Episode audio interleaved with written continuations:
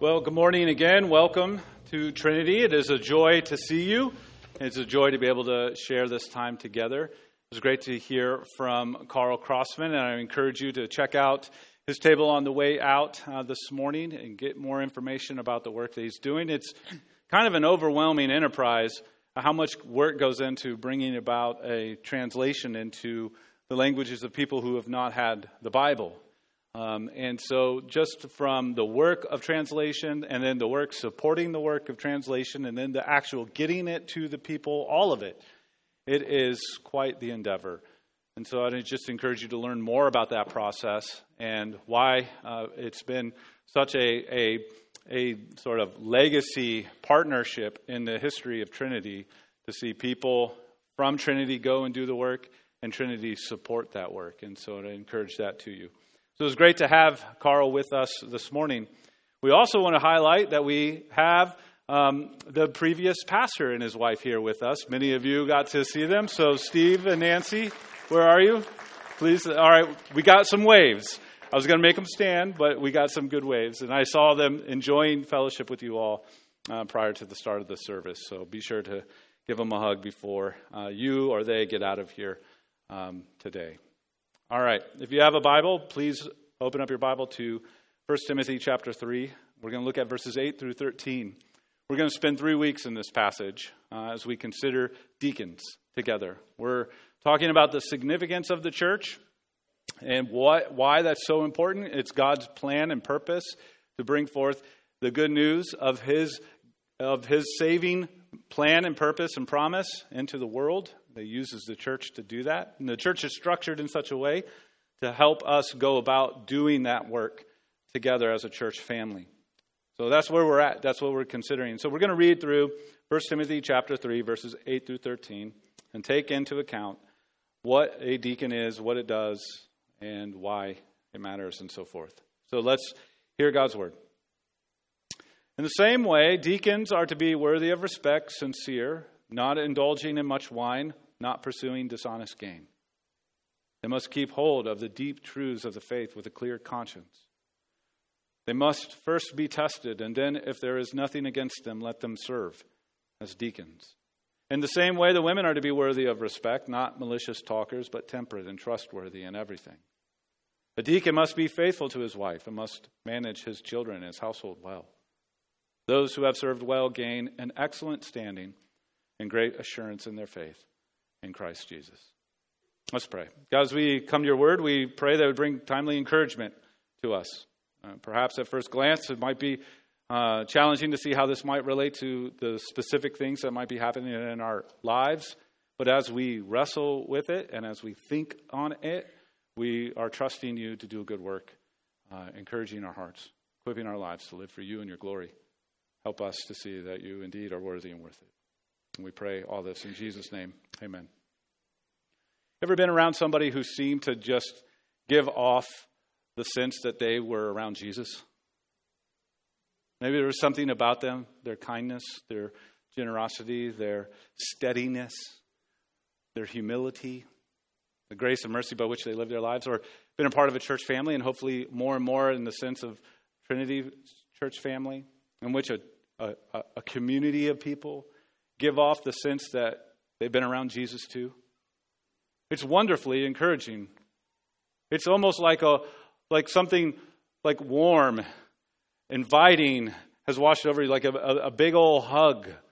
Maybe not everybody in here is a hugger, but but it's a, a it's like a big old hug to be around someone who's been around Jesus. We want to be people who are people who give off that sense that we've been around Jesus. We want to be a church that gives off the sense that we've been around Jesus. It's an interesting way to start talking about deacons, isn't it? But deacons are frontline, frontline living out that which we would see and find in Jesus. How could that not be a good thing for the life of a church? Let's consider that together. We recently gave out a proposed updated bylaws. I didn't want to start there in a, in a sermon. That's not what they teach you in, in seminary. Hey, here's a great intro. Talk about bylaws. So, yeah, yeah, yeah, yeah. So, this is technically the bridge from the intro into the message. So, anyway, that aside. We did. We gave out proposed updated bylaws for consideration uh, to our church membership. Uh, in a couple of weeks, at the end of the month, in fact, the last Sunday of the month, October 29th, we'll have a Q&A night at 5 p.m. Um, we've gotten a number of questions or uh, observations and questions and so forth. So please send those in to the elders at elders at trinitynh.org so we can best prepare for that night. As we shared about that, um, we talked about how some of the bylaws were too broad and needed narrowed, or too narrowed and needed broadened. We currently, right now, as a church, have elders and what are called trustees in our bylaws, and we felt that trustees do an aspect of the work of a deacon. And we felt that it was too narrow of a definition or too narrow of a role and needed to be broadened out to deacons. Because when you look at what trustees are tasked to do, they're stewarding our finances and our facilities you see an aspect of what some of the work of a deacon is, but not all of it. And we wanted to capture it. So, for the organization and the health and the witness of our church, we feel that broadening out the office of leadership to deacon is wise, timely, and necessary. And so, for these three weeks, we're going to take time to consider why deacons for the encouragement of our church family. Now, I hope this helps our church consider our proposed bylaws, but I mostly hope that it helps all of us want this sort of care to be present in our church and even be moved personally to live it out, title or not. So let's talk about it and let's embrace it. Let's embrace the role of deacons in the local church, in our local church. And we're going to do that by looking at two things what deacons are and why deacons matter. Next week, we're going to look at the who of deacons, and in that, I'm going to consider men and women and leadership and life and ministry in the church. So we'll, we'll put all of that next week. And then in two weeks, we'll talk about the, the how that we are proposing it to be lived out in the life of our church. So that's where we're going to go. So today, it's about what deacons are and why deacons matter. So, what deacons are? Well, uh, uh I want to just say it on the, on the front end and then continue, hopefully, to, to bring that home to our hearts. Deacons are servants, and they are an extension of Jesus' care for the church. What are deacons? They're extensions of Jesus' care for the church. Now, when we look in the New Testament, we see that the Bible establishes two kinds of offices, if you will, for church and the way that a church is to be structured. One is elder, which we considered last week, and the other is deacons. Elders lead through shepherding to show that Jesus is worthy and worth it. Deacons lead through serving to show that Jesus is worthy and worth it.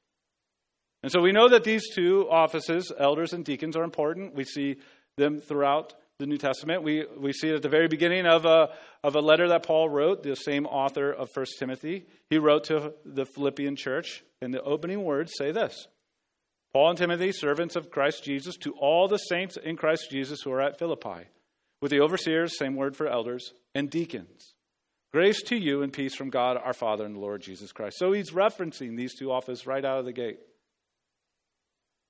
Now, they are indeed extensions of Jesus' care for the church.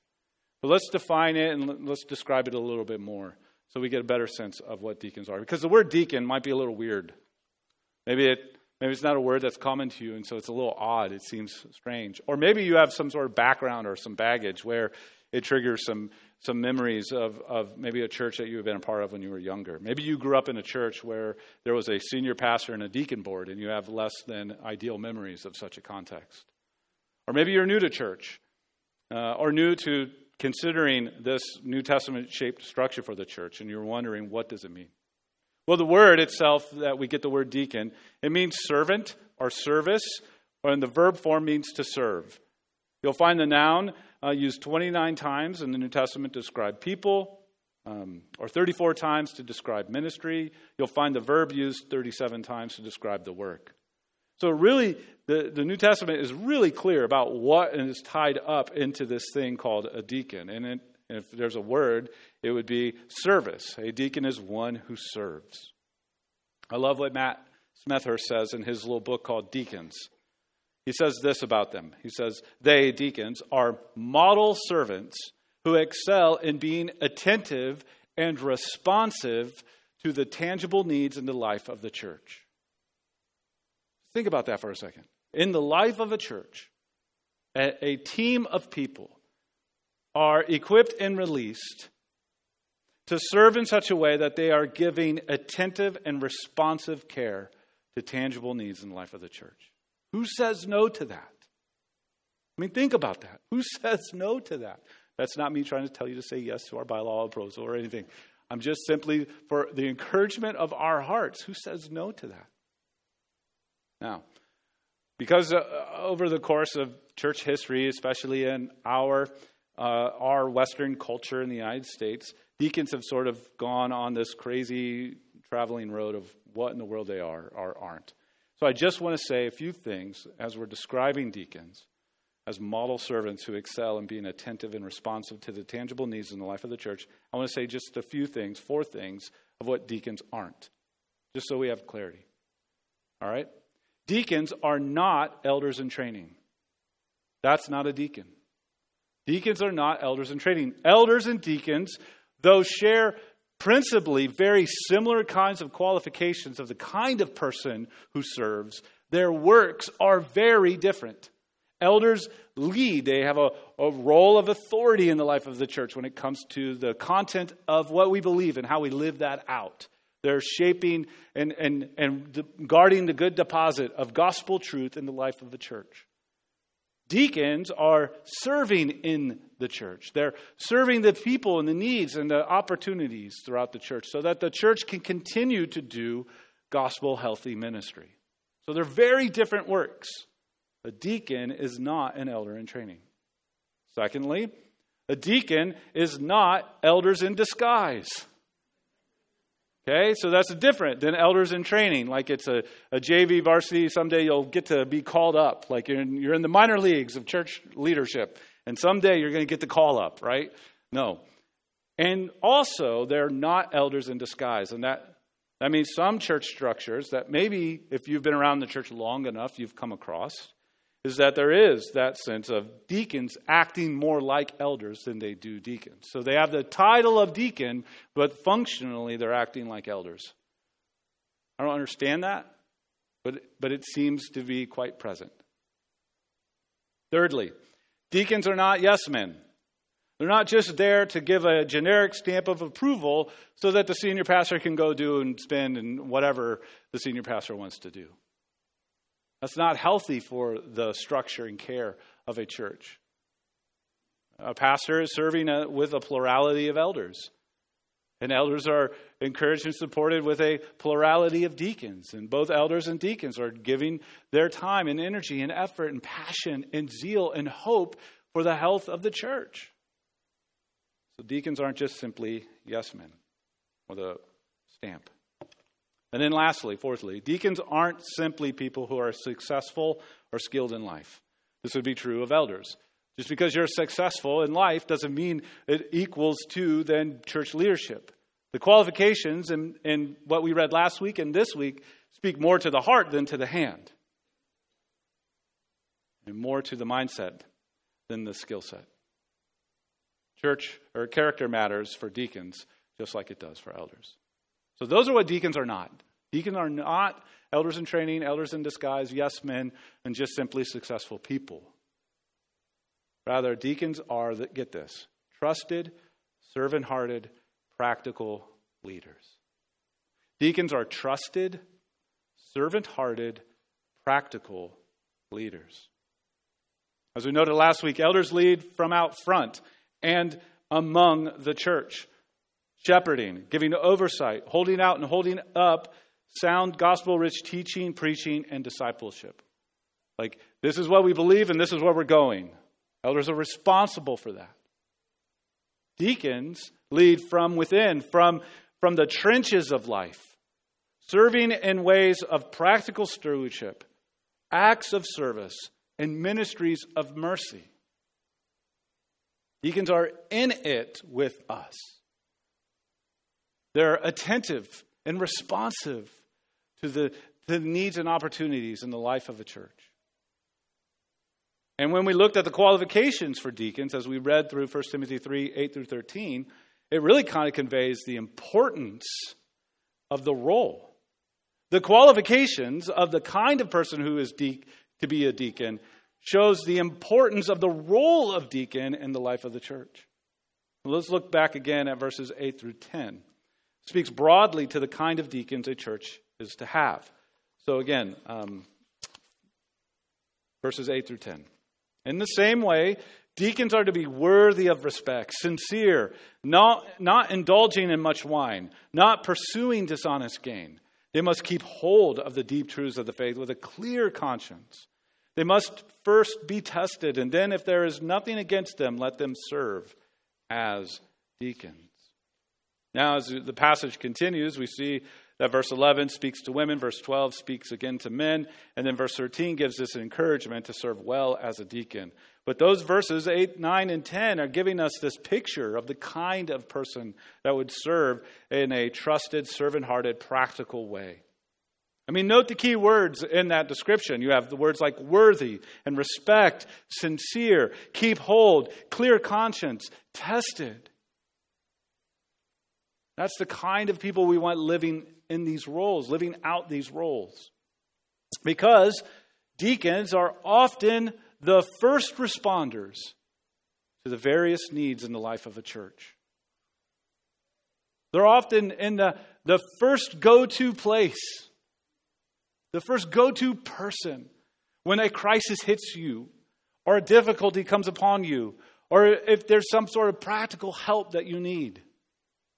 And there are people who are, who, in our church family, who are deaconing, if you will, without that title. They're just the go to. Their heart, their capacity to care and to serve in very responsive and attentive ways and tangible ways just exudes out of them. Deacons are often the first responders. Deacons help steward the church's resources so that ministry can happen. And deacons serve mercy to those in need. And these can be very personal, intimate, and vulnerable issues. So, what kind of person should be in a role that's going to be entrusted with helping navigate through the personal, intimate, and vulnerable issues and struggles in life that we have? Well, the kind that is worthy of respect, who's sincere, doesn't pursue dishonest gain, keeps hold of the deep truths of the faith, who has a clear conscience, who's been tested, who's shown to be trustworthy with the kinds of things that are vulnerable for us to share with others. That's a deacon. And, and just if there's anything that you hear, this is this is Jesus' heart for the church.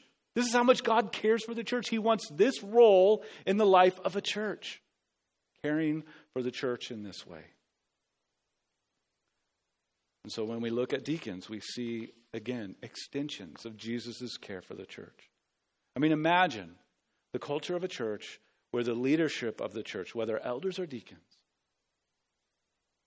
encourage, inspire, and model the sort of care and sort of respect that communicates to you safety. That I'm safe here.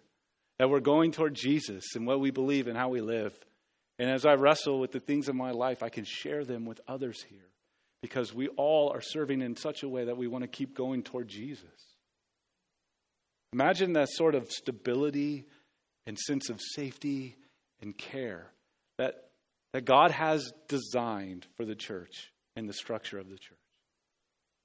I know it feels like a nuts and boltsy kind of sermon series, but I hope you hear and see that there's great care that God has for his people. And that extends into why deacons matter. So that's what deacons are. They're, they're, they're the model servants in the life of a church. They're, they are um, trusted servant hearted, practical leaders caring for uh, the tangible needs in the life of a church so that the church can continue to do ministry. Why do they matter? Why deacons matter? Two things I want to say to that. First is deacons matter because they, by God's grace, steady churches on the journey. They're steadying churches on our journey. as elders are leading our church forward toward greater Christ likeness, deacons are helping us steady along the way. We see that in what may be the preamble or the preview of a deacon when we look at Acts chapter 6. If you have a Bible, go ahead and turn there. Words will be on the screen. But Acts 6 is telling a moment, is, is at a critical moment in the life of the early church. A lot of incredible things were happening. The church was exploding with growth. But there became a moment, a, a, a, a moment, a season in the life of the church, this early kernel form of the church, where there was the threat, a significant, massive threat on the health and unity of the church. Let's take in what's going on here. In Acts chapter 6, verse 1. Now, in these days, when the disciples were increasing in number, a complaint by the Hellenists arose against the Hebrews because their widows were being neglected in the daily distribution. What do a couple of those words mean? So, Hellenists were, were Greek speaking people who may have had some Jewish background in their lives, but they were definitely culturally, they were coming from the Greco Roman world.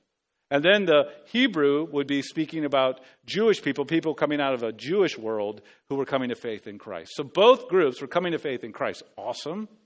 But as you can see, that there probably came with it some interpersonal challenges that would be customary to human beings coming from different backgrounds. So here they are. They're, they're all coming to Christ. Awesome. And now there's, it seems like what's happening is that widows who were coming from the Greco Roman background of life weren't being cared for to the degree that those who were coming out of the Jewish background. So, these widows literally would have been quite destitute. They would have been facing tremendous needs. Very, very tangible, like, I just want to live through the week kinds of needs. And the, they were being neglected, overlooked.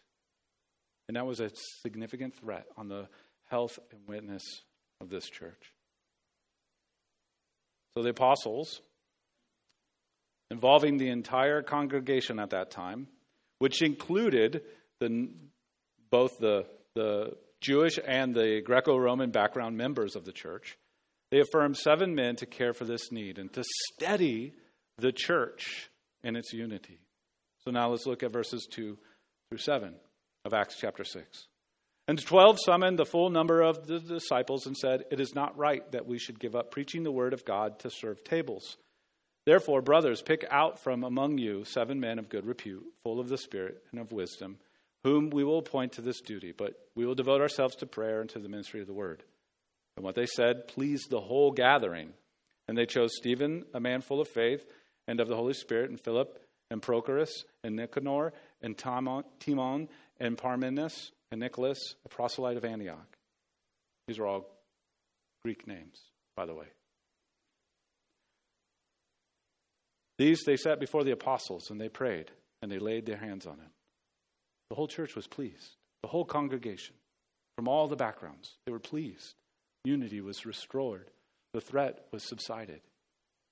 They put in the, the role that sort of is a preamble to what we would then later call deacons. People, these, these men from a background that was relatable to those who were facing the greatest of crises. And put them into that practice, and they served.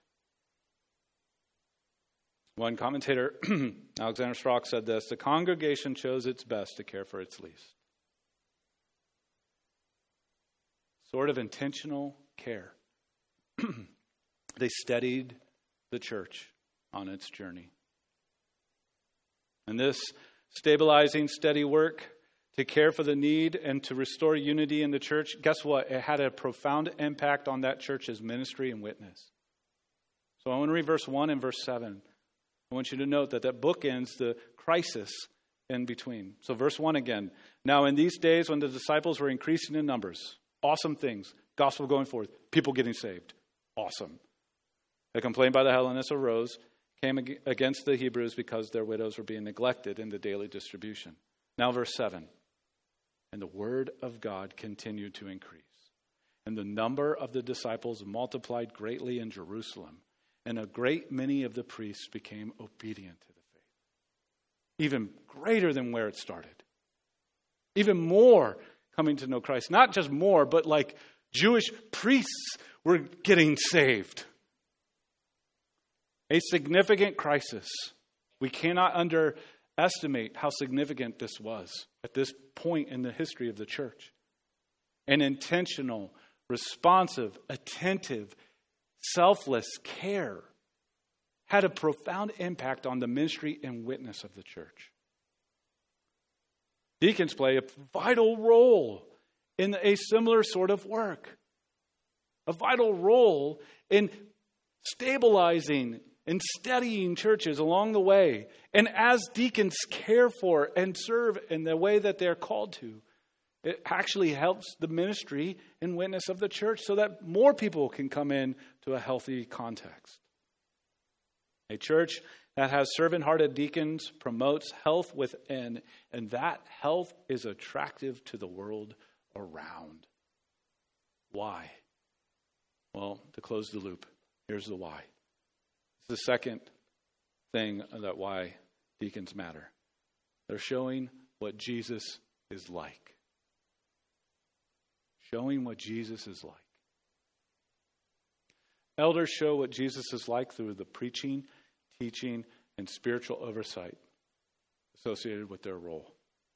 Deacons show what Jesus is like through stewardship and mercy and practical service and care. In this way, deacons reflect the heart of Christ to the people of Christ. What a profound privilege to serve as a deacon, to reflect the heart of Christ to the people of Christ, and to know that that promotes health within the life of a church. And a healthy church sees lost people come and get saved. See how all this is tied together, why this is so important. I love what Matt Smethurst in his book Deacons does with Mark 10:45. You might be familiar with Mark 10:45. Mark 10:45 says, "For even the Son of Man came not to be served, but to serve and give his life as a ransom for many." But the word there for served and serve is actually the word for deacon. And so I love what he does. It's a simple thing, but it makes you think, right? For even the Son of Man, Jesus came not to be deaconed, but to deacon and to give his life as a ransom for many. Deacons are following in the heart of Christ, reflecting back to the congregation, to the church family, the heart of Christ. Christ came to deacon, not be deaconed, and deacons come to serve. And what if, let me ask this question what if Trinity always had plenty of deacons? Think about what I'm asking. What if Trinity always had plenty of deacons? Where the culture of the church was fostering more and more trusted, servant hearted, practical people who are serving one another, title or not. What if we always had that? Because then that tells us we're reflecting more and more and more of the heart of Christ. How countercultural is a church filled with these sorts of deacons? How countercultural would that be? How striking would that be? How encouraging. How evangelistic. Seems like God is a pretty good designer of things. I don't know. His plans seem really good. It'd be really good to follow him. Deacons should play such an important role in showing how we live out what we believe. so, how do we respond? How do we respond to this passage? I just want to give three simple things for you to think about. One, express gratitude for God's care for his church. When you think about what it is that's inherent in this role and the kind of character that the person who takes on that role should have, express gratitude for God's care for the church. Deacons are God's idea, and the heart of the work of a deacon was modeled to us beautifully by Jesus. So just gratitude. Hmm. Secondly, pray. Pray for deacons for Trinity. As we consider the change for our church, Pray that more people, what, this is what I mean by that, pray that more people would be deacon like in the life of our church. And maybe, then thirdly, maybe, you know, express gratitude, one, pray for deacons, two, deacon is number three. Go out and deacon in the week ahead. Deacon it. I don't know. I'm butchering this word, but just go with it. Everyone deacons. If you're a follower of Christ, you have been called to a life of deaconing. So, deacon. There's nothing stopping you from serving with respect, sincerity, trust, and intentional care, whether there's a title or not. You have no idea how that will be used in the life of somebody else in this room or part of this church family or somebody who right now currently is living their life far from God. But someday will interact with this church family in some measure. And the nature and character and culture of our church, God may use to bring that person home to his family. So, deacon, express gratitude, pray for more deacon like people in our church, and do that. Deacon it. So, let's all strive to be deacon like where we live in a respected, sincere way, showing that Jesus is indeed worthy and worth it. Let's pray. God, we thank you for your word. As we consider it, we pray that it would transform us, bring us a sense of comfort and peace, for sure, and would it bring us a sense of confidence to live out our lives following after you. I pray for those who call Trinity home. I pray for, first of all, all of us that we would all desire to be deacon like in the way that we live. And that for some in here, that they, that desire would um, give, give birth to a growing role in the life of our church, serving in very attentive and responsive ways to tangible needs, so that ministry can continue, that unity can deepen, health in our church would widen, that more and more would come to know. God, would you do that, we ask? All to your glory, we pray. In Jesus' name, amen.